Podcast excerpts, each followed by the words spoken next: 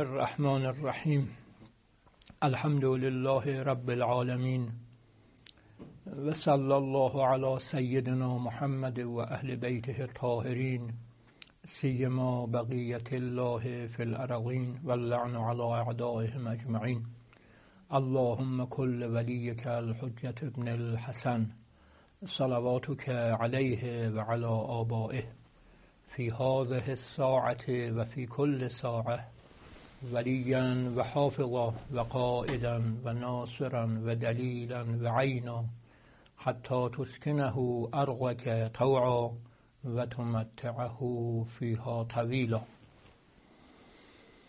موضوع بحث مکاتب تفسیری است. مکاتب جمع مکتب است و مکتب معانی متعددی دارد. یعنی در معانی متعددی به کار رفته. گاهی مکتب به معنای جایی که کتابت آموزش داده میشه نویسندگی یاد داده می شود گاهی به معنای جایی که در اونجا تدریس می شود تعلیم می شود زمانهای قدیم مثلا به جای مدرسه می گفتن مکتب.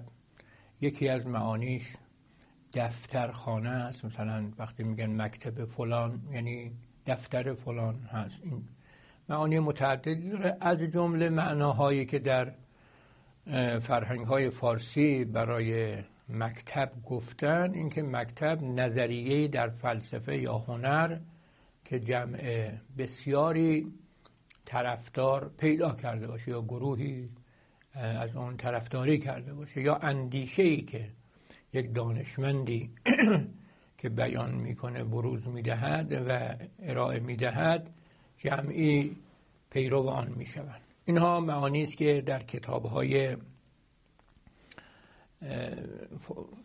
لغت و فرهنگ های فارسی برای این کلمه گفتند در قرن اخیر در مورد تفسیر هم کلمه مکاتب به کار رفت و مکاتب تفسیری دربارهش کتاب نوشته شده که خود من هم سه جلد کتاب مکاتب تفسیری تا کنون نوشتیم و چاپ شده که جلد چهارمش هم مشغول نوشتنش هستیم.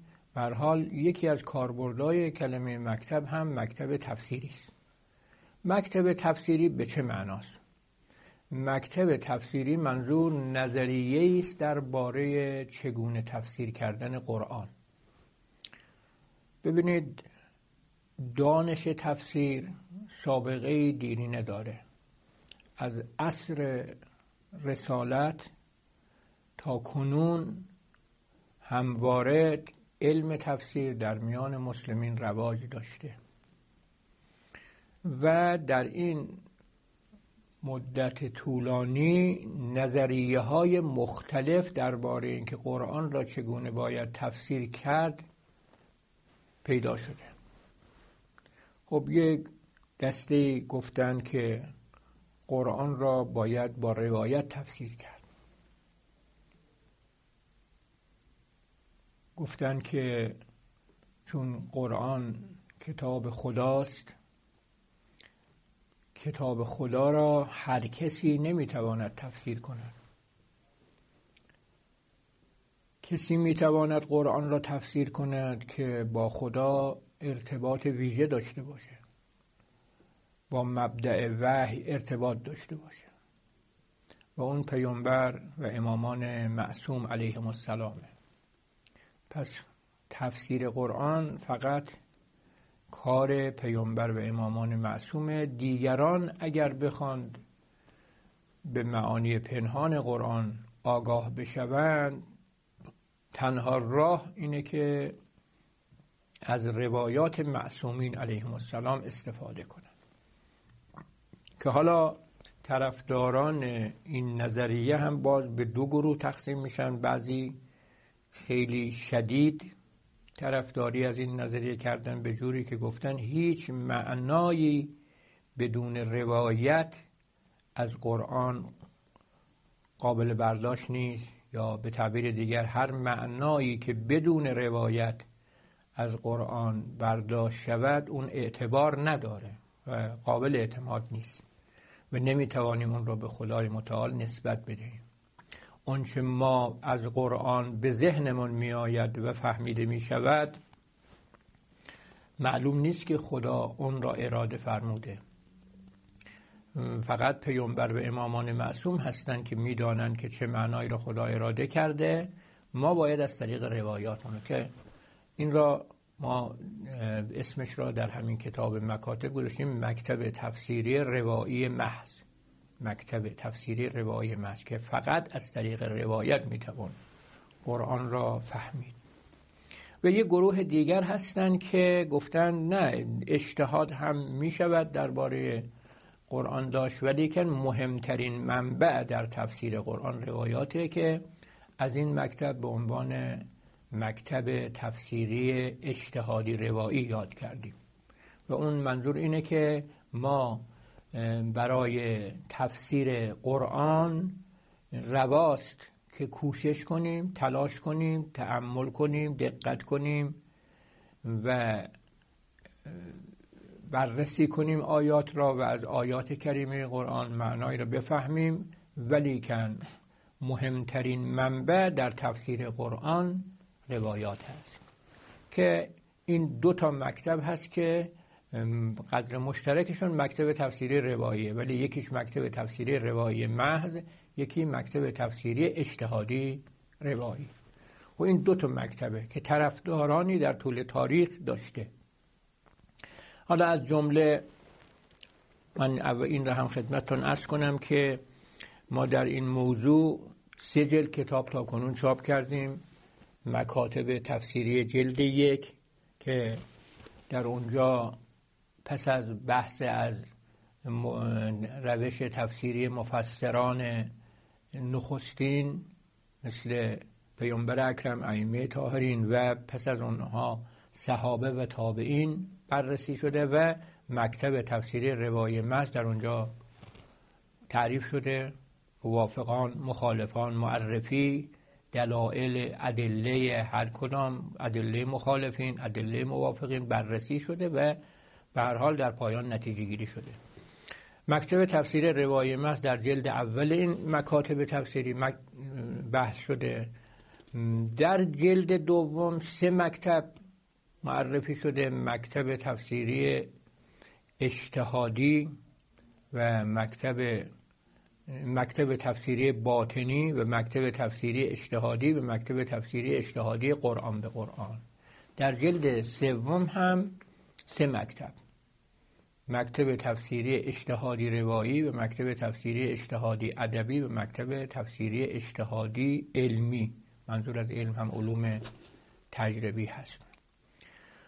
خب به هر حال این عرض کردم که درباره چگونه تفسیر کردن قرآن در طول تاریخ تفسیر که از زمان پیامبر اکرم صلی الله علیه و آله شروع شده تا تا کنون استمرار داشته نظریه های مختلفی درباره اینکه قرآن را چگونه باید تفسیر کرد به وجود آمده و هر نظریه هم طرفدارانی داشتن که دو نظریهش این بود که یعنی یعنی یک نظریهش که بگیم مکتب تفسیری روایی که اون به دو شاخه تقسیم میشه مکتب تفسیری روایی محض مکتب تفسیری اجتهادی روایی. خب این یک دسته یک مکتب که دو شاخه داره. در نقطه مقابل نظریه دیگری پیدا شده درباره اینکه قرآن را چگونه تفسیر کنیم و اون این که ما قرآن را باید با تدبر در خود آیاتش و با استفاده از سیاق یعنی سیاق که میگن قبل و بعد اون آیه‌ای که می‌خوایم تفسیر کنیم. و با کمک گرفتن و استمداد از آیات مرتبط با اون آیه قرآن را تفسیر کنیم. یعنی قرآن را باید با استفاده از خود قرآن تفسیر کرد. قرآن کتاب مبین نور تبیان و کتابی که نور و تبیان باشه تبیان هر چیزی باشه خب تبیان خودش هم هست. پس ما اون چی که از آیات کریمه قرآن نیاز به تبیین و توضیح داره تبیین و توضیح آیات را هم از خود آیات می‌تونیم استفاده کنیم. حالا گاه از سیاق آیات استفاده می‌کنیم و گاه از آیات دیگری که در جاهای دیگر قرآن هست از اونجا میاریم در کنار این آیه و کمک می‌گیریم برای روشن شدن معنای آیات. و به تعبیری آیات قرآن یا محکم یا متشابه آیات محکم آیاتی هست که معناشون را از خود اون آیات می‌تونیم بفهمیم با تدبر در آیات و آیات متشابه را هم با به کمک آیات محکم ما تفسیر می‌کنیم. مکتب تفسیری اجتهادی قرآن به قرآن را دو جور میشه تفسیر کرد. یکی این که ما بگوییم که برای فهم قرآن باید تدبر در آیات و سیاق آیات کرد و از آیات دیگر کمک گرفت. و ما همه قرآن را می توانیم با همین روش یعنی با استفاده از خود آیات تفسیر کنیم. و در تفسیر قرآن نیازی به غیر قرآن نیست. این یک شاخه در مکتب تفسیر اجتهادی قرآن به قرآن. شاخه دیگر باز برای این مکتب میشه. تصور کرد و اون اینکه کسانی قائل بشن که ما در تفسیر قرآن باید استفاده حد اکثری باید استفاده حد اکثری از خود قرآن داشته باشیم. ما در تفسیر قرآن پیش از آن که به سراغ روایات بریم از خود آیات که مهمترین منبع هست باید استفاده کنیم. گرچه ما در مواردی هم نیاز به روایات داریم. به حال آیات کریمه قرآن گاهیش سبب نزول داره شعن نزول داره اینا رو باید از روایات اخبار استفاده کنیم. گاهی آیات کریمه قرآن مخصصی داره که باید اون مخصصش را از روایات به دست آورد.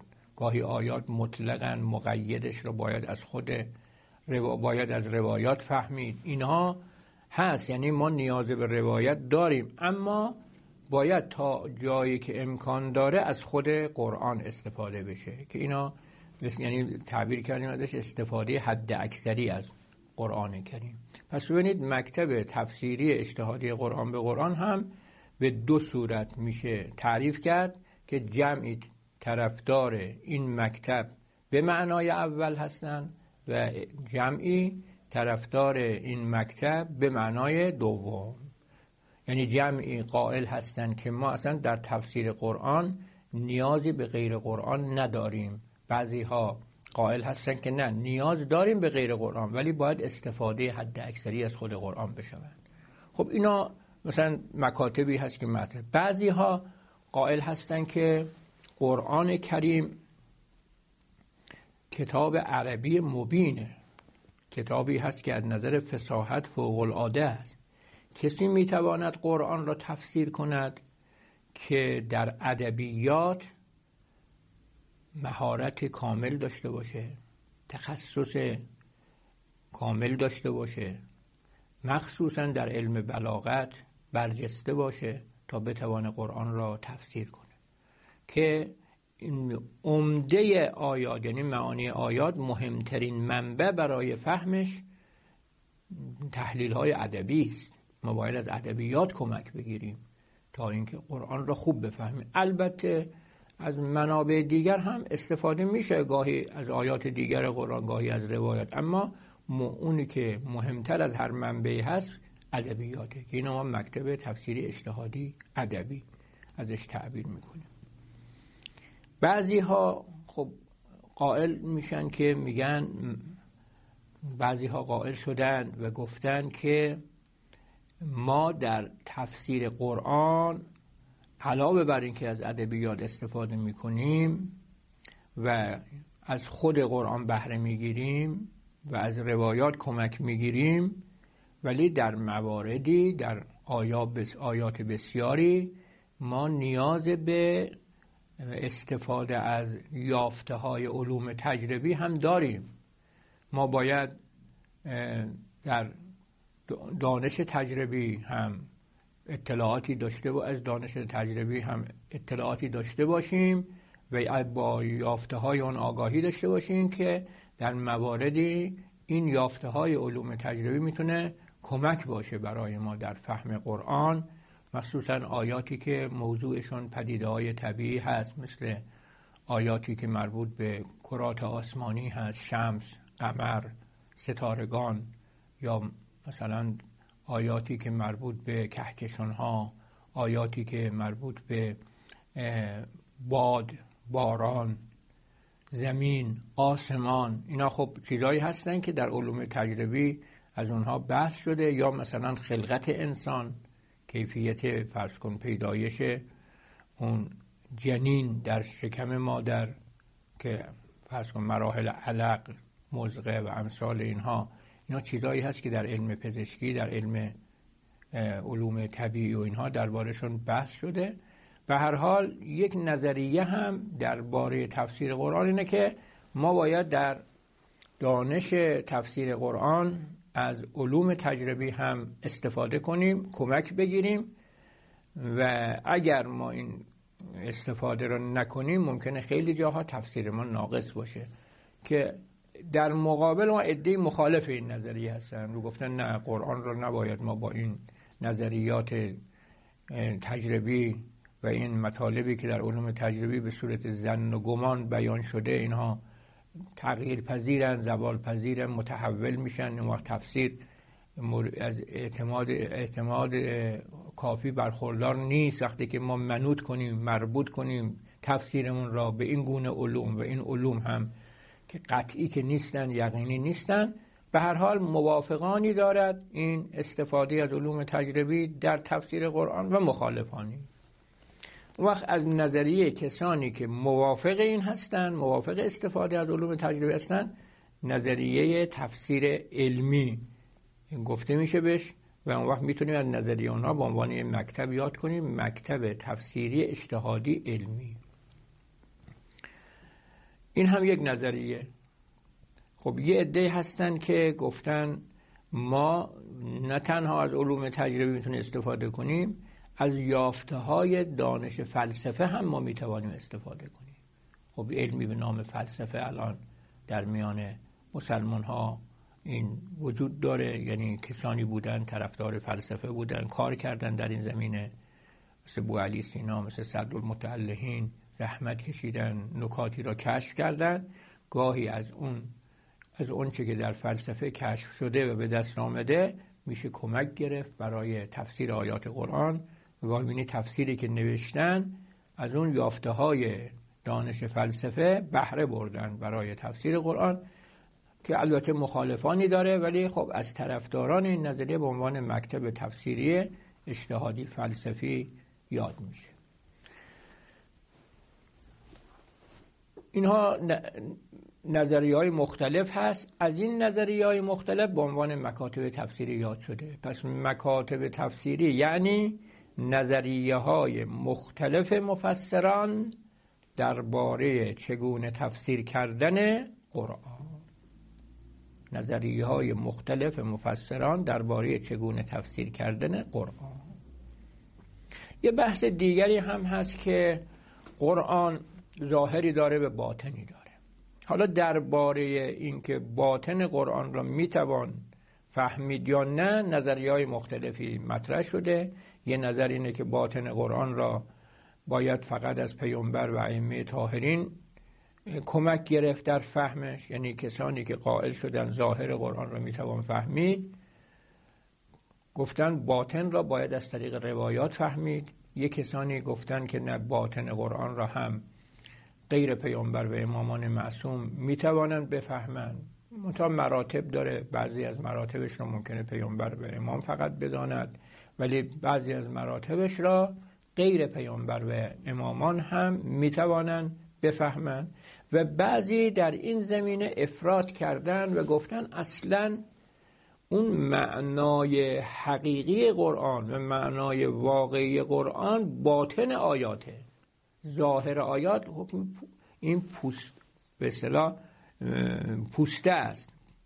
مثل یک فرض کن بادام که یه پوستی داره و یه مغزی قرآن کریم هم یه پوستی داره و یک مغزی مغزش همون باطن قرآنه و این ظاهر همون پوسته از اگه کسی فقط خودش را مشغول ظاهر بکنه این عذاب و رنجی و زحمتی فقط برای خودش قرار داده. ولی مهم اینه که به مغز قرآن و مفسر باید اون به باطن قرآن آگاهی پیدا کنه و باطن رو فقط کرد. اصلا بعضی ها گفتن که البته کم هستن طرفداریشون. این افراد باطنیه و اینها. الان دیگه خیلی افراد زیادی نیستن.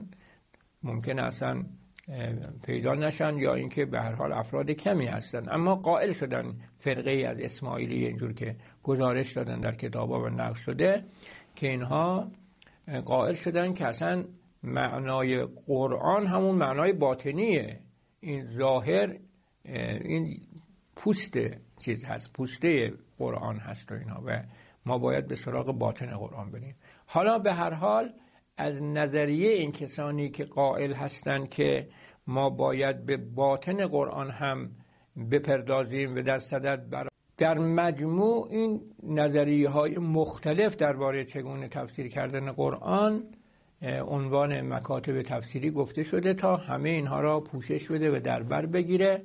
حالا برای هر یک از این نظریه ها طرفدارانی وجود داره. حالا برای مثال من عرض می‌کنم در همین کتاب بررسی مکاتب و روش های تفسیری از راغب اصفهانی عبارتی نقل شده که معلوم میشه در میان اهل سنت در اون قرنی که راغب میزیسته که حالا اختلاف قرن چهارم یا پنجم اینکه طبق آخرین تاریخی که برای وفات راغب گفتن 565 که میشه قرن ششم گفته است مردم در تفسیر قرآن اختلاف کردند که آیا برای هر دانشمندی جایز است که در آن وارد شود؟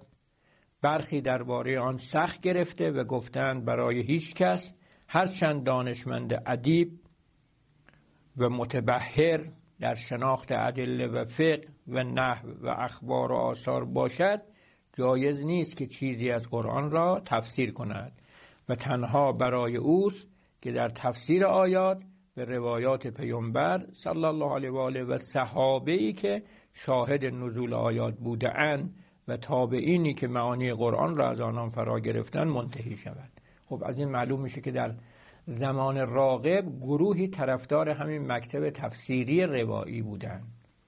تفسیر اثری گاهی گفته میشه که گفتن فقط پیامبر می‌تواند قرآن را تفسیر کنه و صحابه و تابعین. خب اهل سنت برای اهل بیت پیامبر اون جایگاهی را که شیعه قائل هستن قائل نیستن دیگه.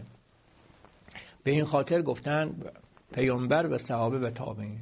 اما در مقابل اهل به اصطلاح شیعه هم علمای شیعه بعضیشون قائل شدن که گفتن که قرآن را فقط باید از پیامبر و از اهل بیت اون حضرت ما فرا بگیریم که شیخ توسی در مقدمه تفسیرش از, از دیدگاه این گروه یاد کرده و گفته است که اینها قائل شدن که قرآن جز با روایت صحیح از پیامبر و امامانی که سخن آنان مانند سخن پیامبر صلی الله علیه و آله حجت است جایز نیست و سخن گفتن در آن با رأی جایز نمی باشد. این رو هم شیخ توسی فرموده که معلوم میشه که در قرن پنجم هم در میان شیعه چنین نظریه بوده.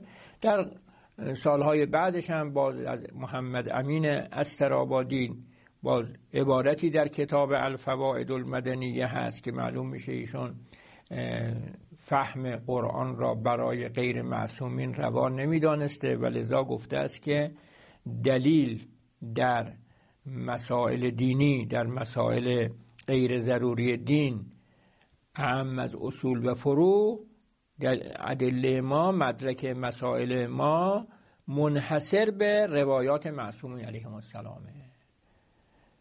و استدلال کرده بران و همچنین شیخ هر عاملی رحمت الله علیه در کتابی داره به نام الفواید و توسیه که در فایده 48 م این بحث رو مطرح کرده و نظر داده که ما از ظاهر قرآن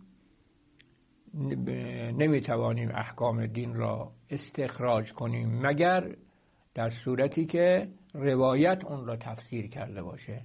یه بابی در کتاب وسائل و شیعه ایشون منعقد کرده باب و عدم جواز استنباط الاحکام نظریه من زواهر القرآن الا بعد معرفت تفسیرها عن الائمت علیهم السلام. یعنی باب جایز نبودن استنباط احکام نظری دین از ظاهر قرآن مگر بعد از اینکه تفسیر اون زواهر را از ائمه علیهم السلام فرا گرفته باشیم و شناخته باشیم.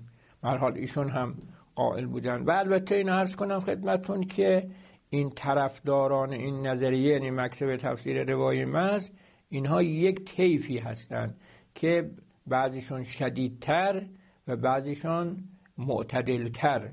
این نظریه را مطرح کردن. مثلا مثل محمد امین استرابادی از عبارتش فهمیده میشه که هیچ ما نمی‌توانیم از قرآن مطلبی را دریافت کنیم و فقط و فقط مدرک و مستند ما در مسائل دینی چه اصول و چه فرو روایاته. اما مثل صاحب هدایق که باز گرایشی به این نظر داره ایشون میگه نه ما به کلی من نمی کنیم استفاده از قرآن را تا شما به ما بر ما استدلال کنید به آیاتی که ترغیب به تدبر در آیات کرده. نه ما قائل هستیم که ما می‌توانیم از قرآن چیزا رو بفهمیم. ولی هر جا در قرآن در فهم قرآن ما نیاز به تفسیر داشته باشیم در اونجا فقط باید با روایت تفسیر کنیم. ولی خب آیاتی هست که روشن آشکاره اونا رو ما استفاده ازش می‌کنیم. ولی جاهایی که نیاز به تفسیر باشه ما باید از روایات استفاده کنیم. ملازم فرمایید طرفدار داشته این نظریه مکتب تفسیر روایی مرز تا البته بعضیشون معتدل ترن و به کلی من نکردن استفاده از قرآن را ولی بعضی ها به کلی من کردن و گفتن ما به هیچ عنوان نمی‌تونیم استفاده کنیم. کما اینکه در مکتب تفسیری اجتهادی قرآن به قرآن هم به همین صورت بعضی افراطی هستند و گفتن اصلا ما در فهم قرآن نیاز به غیر قرآن نداریم. نیاز به پیامبر و امامان معصوم همه قرآن را ما خودمون می‌توانیم تفسیر کنیم. ولی بعضی گفتن نه ما باید استفاده حد اکثری از آیات قرآن داشته باشیم ولی کن اینجور نی که دیگه ما بی نیاز از غیر قرآن هم باشیم. خب این معتدل ترن دیگه. مثلا بعضی افراد را ذهبی ازش یاد کرده که در مصر کتابی نوشته بود و در اون کتابش گفته است که ما اصلا برای فهم دین قرآن ما را کافی است و ما همه مسائل دین را از خود قرآن می‌تونیم بفهمیم و نیازی به روایات نیست. که البته در میان علمای اهل سنت هم این نظریه خلاصه پذیرفته نشده و کتاب های ایشون آقای زهبی که یک کتابی داره از تفسیر و المفسرون. در اونجا خبر میده که کتاب ایشون را اجازه نشر ندادن علمای اهل سنت و با این نظریه را نپذیرفتن ولی به هر حال چنین نظریه را داشت که اون آقا که این کتاب نوشته ابو زید دمنهوری شخصی بوده به نام ابو زید دمنهوری در این زمینه کتابی رو نوشته. گفته بوده که قرآن را ما همش رو می‌تونیم بدون هیچ کمک گرفتن از روایات پیامبر و صحابه و تابعین و اینها همه می‌توانیم خودمون این را تفسیر کنیم. ولی خب این نظریه بوده که در میان اهل سنت مردود شناخته. در میان شیعه هم یه آقای برقعی نامی بوده سید ابوالفضل برقعی که اونم این نظریه رو مطرح کرده. حالا اینا رو ما داریم در واقع اجمال مطالب رو بیان می‌کنیم. مفصلش در همین سجل مکاتب تفسیری که چاپ شده و الان در اختیار عزیزان هست می‌تونن اونا منابع حرفای اینا رو هم پیدا کنن. این هم مکتب تفسیر اجتهادی قرآن به قرآن که طرفدارانش بعضی افراطی و بعضی معتدل هستند و هاکذا تفسیر اجتهادی ادبی طرفدارانی داره از جمله زمخشری هست و ابو حیان که تفسیر البحر المحیط نوشته و برخی دیگر تفسیر اجتهادی علمی همچنین طرفدارانی در اجتهادی فلسفی که از جمله مثلا میشه بو علی سینا را که تفسیر فلسفی نوشته البته برای همه قرآن نه برای بعضی از سوره ها مثل سوره توحید یا مثلا صدر المتعلهین برای شماری از سوره های قرآن تفسیر نوشته و از فلسفه هم استفاده کرده. مثل تفسیر سوره زلزال تفسیر آیت الکرسی تفسیر سوره حمد امثال اینا. و هر حال این مجموعه چیز هست نظریات مختلف هست و طرفدارانی هم داره. اینا همه قابل بررسی است. یعنی هر کدوم از اینها اینا رو ما باید بررسی بکنیم. اونچه که ما در این بررسی انجام دادیم یعنی در این سجل کتاب مکاتب تفسیری که نوشتیم اینا رو مطرح کردیم و هر کدوم رو بررسی کردیم به این نتیجه رسیدیم که ما در تفسیر قرآن نمی‌توانیم به یک منبع اکتفا کنیم. این نظر صحیحی نیست که ما به یک منبع اکتفا کنیم. مثلا بگیم فقط با قرآن یا بگیم فقط با روایت یا بگیم فقط از ادبیات باید استفاده کنیم. یا اینکه نه بیشترین استفاده من از روایت باشه بیشترین استفاده من از قرآن باشه یا بیشترین استفاده من از ادبیات باشه. یا اینکه نه مثلا به کلی من کنیم که از علوم تجربی در تفسیر قرآن استفاده بشه. یا به کلی من کنیم که مثلا از دانش فلسفه بهره گرفته شود و اینا. یا اینکه نه ما بگیم که ما مفسر فقط باید به تفسیر باطن قرآن بپردازه ظاهر قرآن این اعتبار نداره. ظاهر قرآن مهم نیست مثلا. اینا همه به نظر ما نظری های ناقص و گاهی انحرافی شمرده میشه.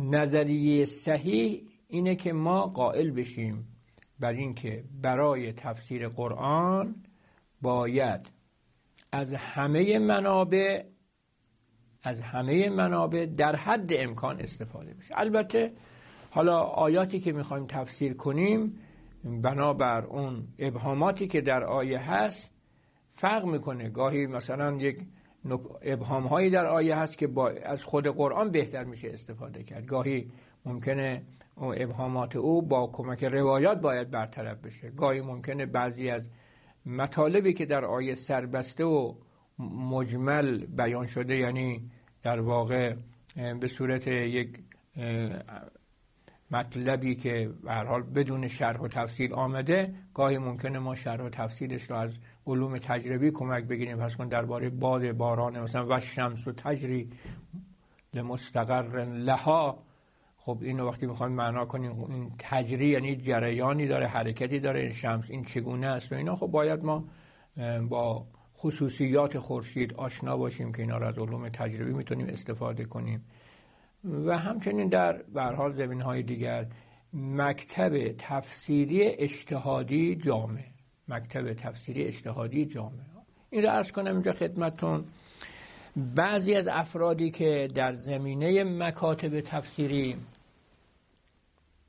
کتاب نوشتن اینها تفسیر اجتهادی را قسیم تفسیر قرآن به قرآن قرار دادن.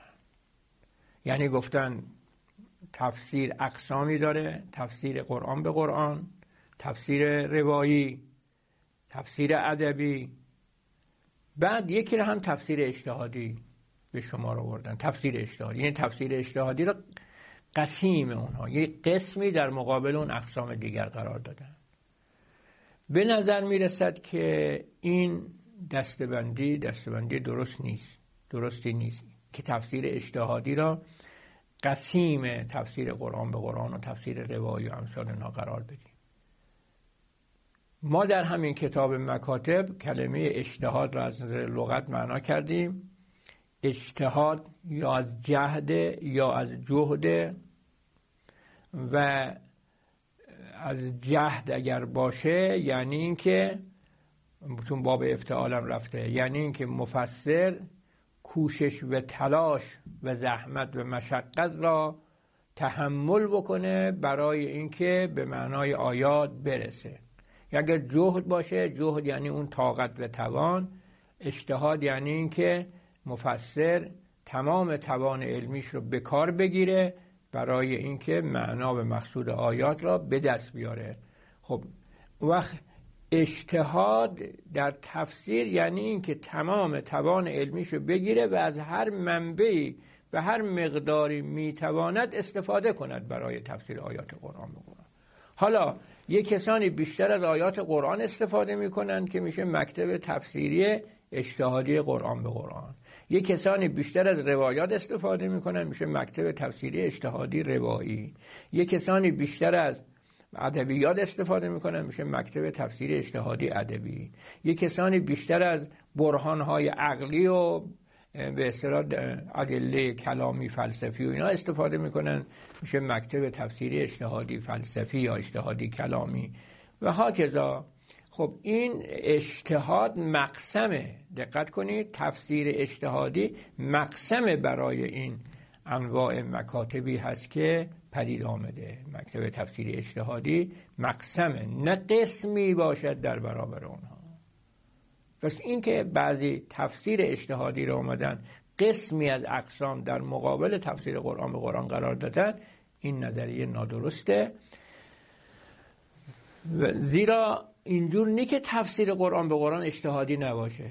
اون کسی که از آیات قرآن کمک می‌گیره استفاده می‌کنه. میره میگرده آیات دیگر رو پیدا می‌کنه میاره در کنار این آیه قرار میده با اون آیات توضیح میده تبیین می‌کنه داره اجتهاد می‌کنه.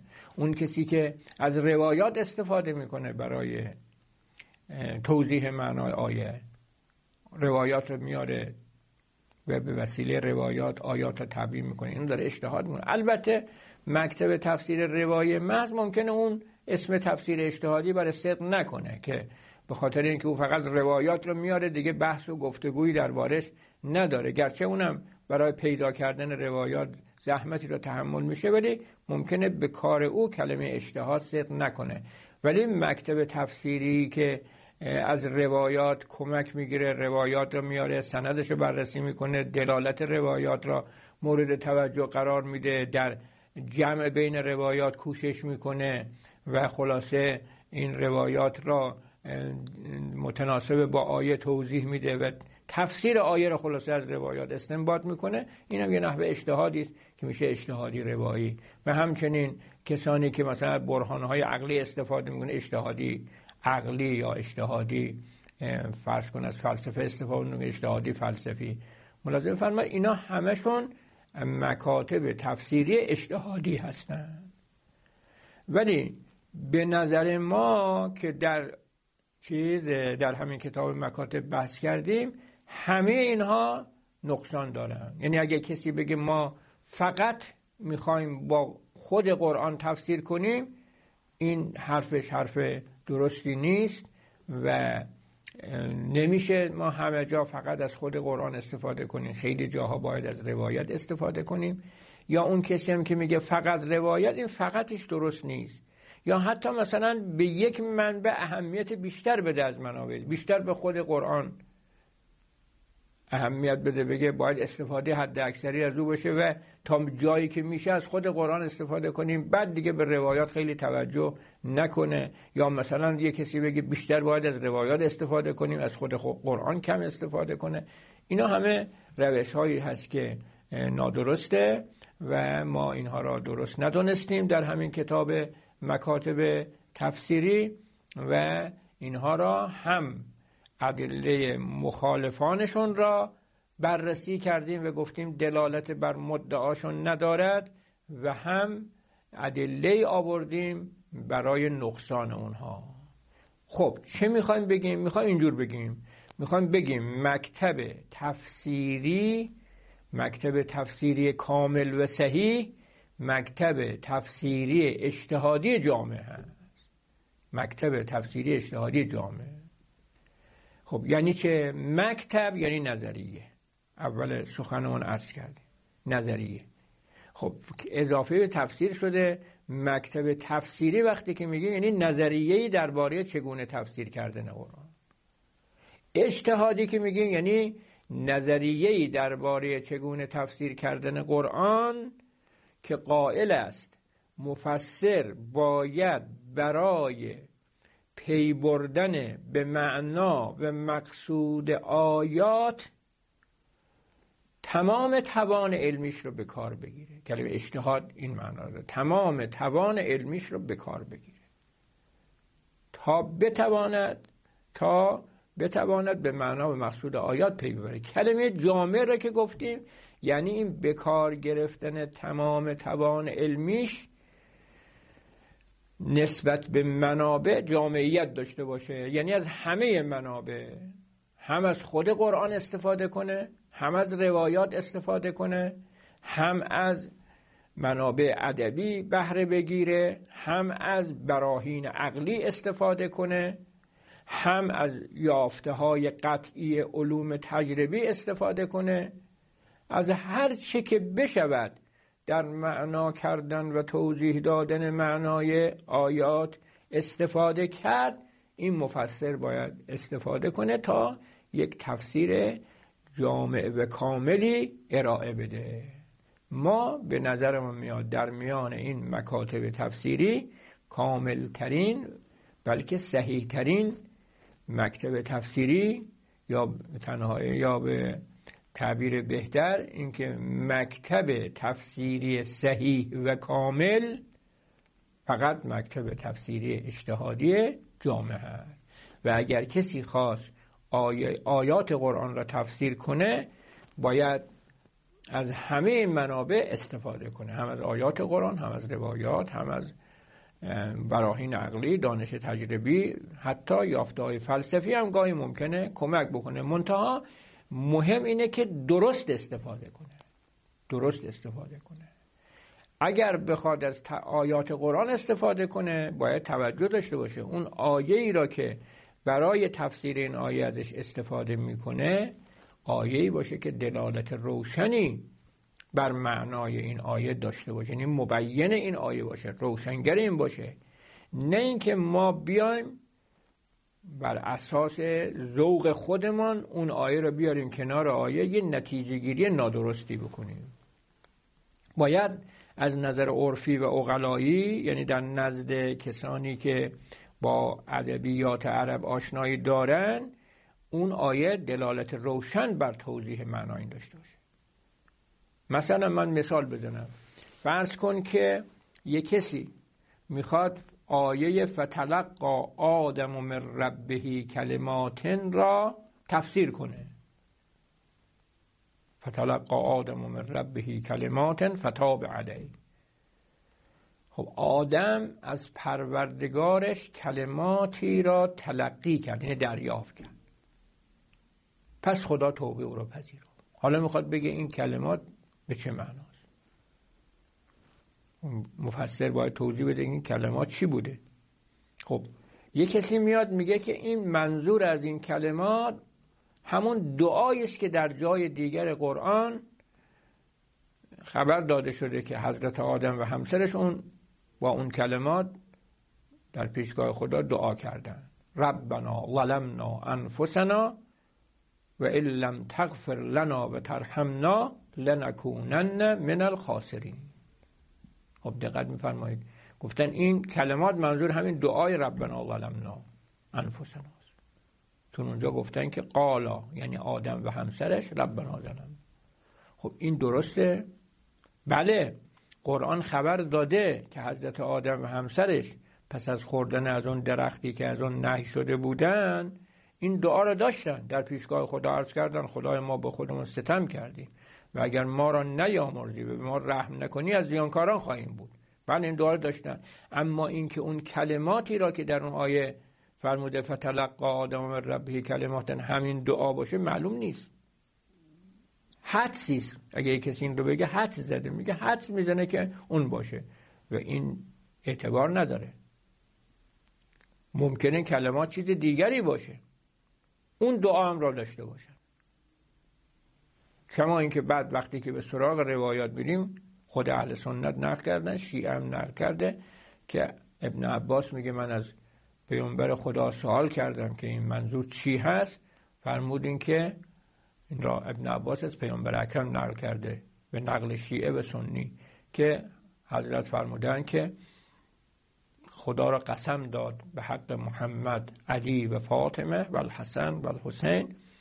که توبه مرا بپذیر پس خدا توبه اش را پذیر خب ملازم فرمایید روایت این کلمات رو اینجور معنا کرده.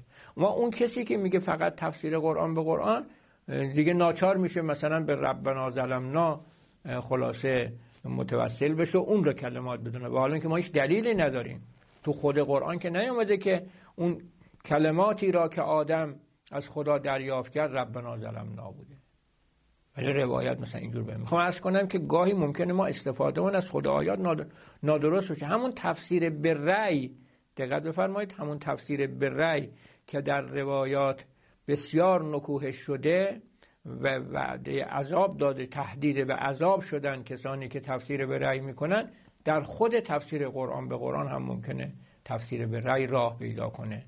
ببینید تفسیر به رأی اینه که یک کسی رأی داره دیدگاهی پیدا کرده حالا می‌خواد آیاتی را بیاره برای اینکه رأی خودش را اثبات کنه و ترویج کنه. محور رأی خودشه ملاک رأی خودشه. می‌خواد آیاتی رو بیاره برای اینکه رأی خودش اثبات بشه نه اینکه از قرآن چیز بفهمه. خب این گاهی ممکنه همین یه آیه رو تنها در نظر بگیره و با رأی خودش تطبیق کنه. و اون رو برگردونه به اصطلاح به رأی خودش و بگه این رأی من رو میگه. گاهی هم ممکنه نه یه آیه رو با چند آیه دیگر کنار هم بگذاره همون رأی خود این که میشه تفسیر اونم میشه تفسیر به رأی. اگر نادرست از آیات دیگر استفاده بشه این میشه تفسیر به رأی. کمان که از روایات هم همینجوره. خب یه روایاتی را که ما می‌خوایم در تفسیر قرآن بیاریم و ازش استفاده کنیم باید روایتی باشه سند معتبر داشته باشه. روایات همه روایات دیده بشه. روایات هم مضمون که مرتبط با همه روایات دیده بشه. جمع بندی بشه. بین این روایات جمع بشه و این روایات بیان کننده معنا و مقصود آیات باشه. ما نخواهیم این روایات رو با تکلف مرتبط با آیه قرار بدیم. خلاصه در تفسیر روایی هم ممکنه تفسیر به رأی راه پیدا کنه. اگه یه کسی ملاکش رأیش باشه. بعد یه آیه رو می‌خواد طبق رأی خودش معنا کنه اون وقت بگرده یک روایتی پیدا کنه ولو سندش هم ضعیف باشه. برای اینکه آیه رو با رأی خودش تطبیق بده اون روایت برای تأیید بیاره. حالا اینکه سندشون ضعیف باشه. یا اینکه نه روایات متعدد مختلف معناشون. بره اون روایتی را که مطابق با رأیشه بیاره و با استناد بو آیه را طبق رأی خودش معنا کنه. دقت بفرمایید می‌خوام عرض کنم. این مح... طبق اون نظریه که ما داریم تفسیر اجتهادی جامع باید از همه منابع استفاده بشه. هم از آیات قرآن هم از روایات هم از دانش عقلی هم از دانش تجربی اینا استفاده بشه. اما باید درست استفاده بشه. درست استفاده بشه. که درستیش همون قواعد تفسیر قرآن که یه کتاب دیگری ما نوشتیم تحت عنوان قواعد تفسیر قرآن که در جلسه دیگری توضیح دادیم اون روش صحیح استفاده از این منابع رو به ما یاد میده. پس بنابراین ما باید در تفسیر قرآن از همه منابع در حد امکان استفاده کنیم و مهم اینه که به نحو صحیح با روش صحیح با روشی که پذیرفته شده نزد عرف و اغلا هست و مورد تقریر معصومین قرار گرفته با اون روش ما از این منابع مختلف در تفسیر آیات استفاده کنیم و بهره ببریم. و اگه غیر از این باشه ما تفسیرمون ناقصه. مثلا من حالا یه مثال دیگری ارز کنم برای تفسیر قرآن به قرآن. خب این در آیه شریفه که میفرماد انی جاعل فی الارض خلیفه آیا این خلیفه مطلق انسان هاست؟ یا اینکه فقط حضرت آدم؟ یا اینکه نه پیامبران و اوسیا؟ سه تا نظریه می‌تونه اینجا باشه. یک اینکه منظور حضرت آدمه. میگه خدا به فرشتگان خبر میده انی جاعل فی الارض خلیفه یعنی من می‌خوام حضرت آدم را خلیفه خودم قرار بدم که البته خب این نظریه ضعیفیه چون به حال از ادله دیگر دینی استفاده میشه که خدا همواره در روی زمین خلیفه ای داره. خب نظریه دوم اینه که منظور این باشه که من می‌خوام از میان انسان ها همیشه یک خلیفه ای انتخاب کنم که اون پیامبر و ائمه طاهرین هست. یه نظریه سوم که گاهی این نظریه را بعضی مطرح می‌کنن که نه اصلا مطلق انسان ها همه انسان ها اینا خلیفه خدا خلیفه خدا باشه. خب آیه شریفه که سراحت نداره در این که هر انسانی خلیفه باشه. باید یک دلیل داشته باشیم. بعضی برن از یه آیات دیگری که انسانها را خلیفه های خدا قرار دادن مثلا این از این آیات استفاده کنن. خب اون آیات باید ببینیم که آیا دلالت داره که همه انسان ها خلیفه های خدا هستند یا نه. حالا این که استفاده نادرست از آیات بود به همون مثالی که گفتیم اکتفا می‌کنیم در استفاده نادرست از روایات این رو هم عرض کنیم و دیگه به عرایزمون خاتمه بدیم و اون که مثلا یکی از مفسران اهل سنت یکی از مفسران اهل سنت آقای محمد امین شنقیتی هست.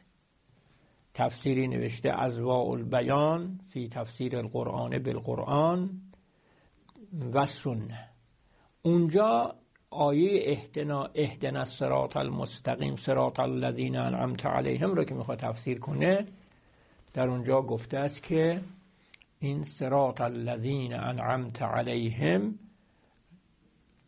به ما میفهمانه از این استفاده میشه که ما باید راه ابوبکر رو پیش بگیریم. یا در واقع ما از خدا می‌خوایم که ما رو به راه ابوبکر هدایت بکنه. چجور؟ به چه دلیل گفته که خب ببینید اینجا ما از خدا می‌خوایم ما را به راه مستقیم هدایت کن. بعدش میگین راه اون کسانی که به آنان نعمت داده ای بعد در آیه دیگری در قرآن هست که فرموده اولئک مع الذین انعم الله علیهم من النبیین و الصدیقین و الشهدا و الصالحین. این آیه شریفه کسانی را که خدا به اونها نعمت ویژه داده چهار عده معرفی کرده. پیامبران صدیقین شهدا صالحین. خب پس راه صدیقین را ما از خدا می‌خوایم که ما را به آن هدایت کنه. بعد از پیامبر اکرم روایت داریم که گفته ابوبکر صدیق این امته. صدیق این امته. پس ما از به کمک اون آیه و این روایت می‌فهمیم که ما در نمازمون وقتی که سوره حمد می‌خونیم از خدا درخواست می‌کنیم که ما را به راه ابوبکر هدایت کنه. اینجور تفسیر کرده. استناد با آیه و روایت. خب البته خب رأی اهل سنت همین دیگه اونا به حال برای ابوبکر جایگاه خاصی قائلن. ولی آمده استفاده کرده از اون آیه به این روایت. خب حالا می‌خوام عرض کنم که ما با استفاده درست داشتیم این اشکال کارش کجاست؟ یعنی ایشون به اون آیه که استدلال کرده اولای که مع الذین انعم الله علیهم من النبیین و صدیقین و شهدا و صالحین این درست. بله صدیقین یکی از کسانی هستند که خدا بهشون نعمت داده. اینجا هم از خدا می‌خواین که ما را به راه کسانی که بهشون نعمت داده شده هدایت کنه. پیامبران هستن صدیقین هم هستن شهدا و صالحین هستن. اما این که ابوبکر صدیق امته ایشون به یک روایتی از پیامبر اکرم استناد. و هیچ معخذ و سندی هم براش ذکر نکرده. نگفته سند معخذ ارائه نداده که ببینی آیا این درست یا درست نیست. اولا حالا از جهت اینکه معخذش نامعلومه سندش نامعلومه این ضعف داره. گذشته از این ما باید به روایتی که استناد می‌کنیم اون روایت معارض نداشته باشه. دلیلی بر خلافش نداشته باشیم و الا اون روایت از اعتبار میفته خب ما الان در از نگاه اهل سنت هم من داره اینو بررسی می‌کنم. کار به شیعه نداره. نگیر که شما شیعه ها اینجور گفتید.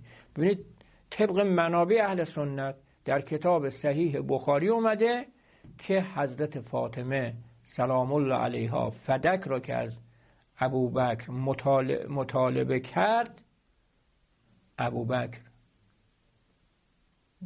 به هر حال به دلایلی گفت که نه این حق برای شما نیست. در اونجا داره که تعریف هم کرد حضرت فاطمه را. تو دختر پیامبری احترام شما لازمه. بعد ولی پیام پدرتون فرمودن که انا معاشر الانبیا لا نورس ما ترکناه صدقه.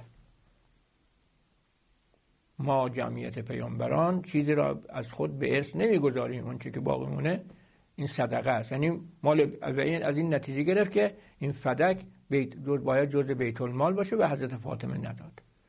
در بخاری هست. بخاری کتابی است که در نزد اهل سنت پس از قرآن معتبرترین کتابه. میگه اونجا حضرت فاطمه وقتی که امتناع کرد ابو بکر از پس دادن فتو فدک اول دست حضرت فاطمه بود و اونا گرفتن از اون حضرت بعد ایشون اومد مطالبه کرد به اون ندادن اونجا دارد فحجرت و فوجدت علا ابی بکر فاطمه وجدت که معنا کردن به غضبت خود شارحین بخاری که از علمای اهل سنت وجدت را به غضبت معنا کردن فوجدت علا ابی بکر یعنی خشمگین شد بر ابو بکر و از او دوری کرد ولم تتکلم ها حتی ما و با او سخن نگفت تا موقعی که دنیا رفت. یعنی غضب حضرت فاطمه بر او مستمر بود بر ابو بکر. تا آخر عمرش هم بود و با همون غضب بر ابو بکر از دنیا رفت. معنای کلامی که بخاری نقل کرده این میشه. بعد در خود بخاری هم هست که پیغمبر خدا فرمود فاطمه پاره تن منه هر کس او را به غضب درآورد مرا به غضب آورده. خب از اینجا معلوم میشه که پیامبر خدا هم بر ابوبکر غضبناک شده در این جریان. و غضبش هم مستمر بوده چون غضب فاطمه که بر برطرف نشده بوده غضب پیامبرم بر او به نحو مستمر بر او بوده. بعد در المستدرک علی الصحیحین که کتابی حاکم نیشابوری از عالمای معروف اهل سنت مورد قبولشون هست.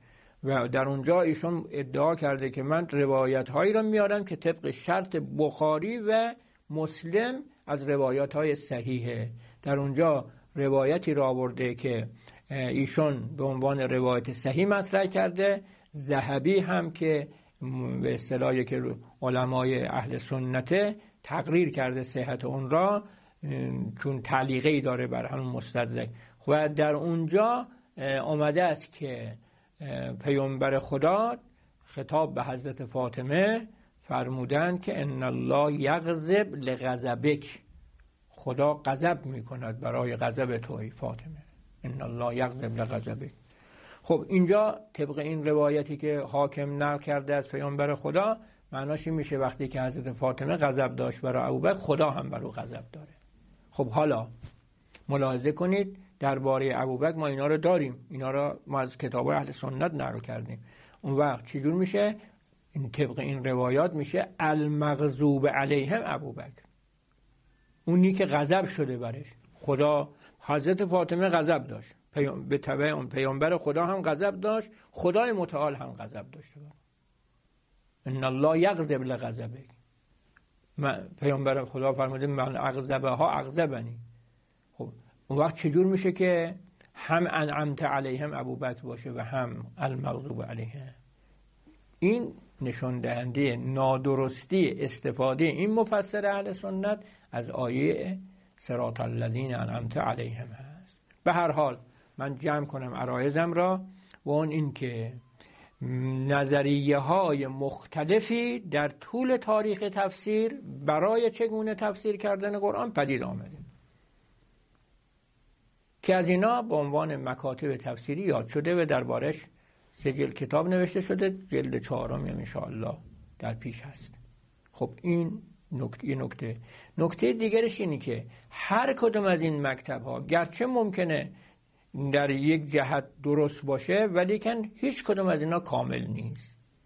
چون بعضی میگن بیشتر از قرآن روایات کنار بعضی میگن بیشتر از اینا هیچ کدوم همه اینها ناقصن و نظریه درست و کامل یا به تعبیر که میگیم مکتب مکتب تفسیری صحیح و کامل مکتب تفسیری اجتهادی جامع است. یعنی باید در تفسیر قرآن از همه منابع در حد امکان استفاده شود. ولی مهمتر از همه اینها که استفاده استفاده صحیح باشه که اینجا میطلبه که ما قواعد تفسیری داشته باشیم که به حال کتابی به نام قواعد تفسیر هم در این زمینه نوشته شده.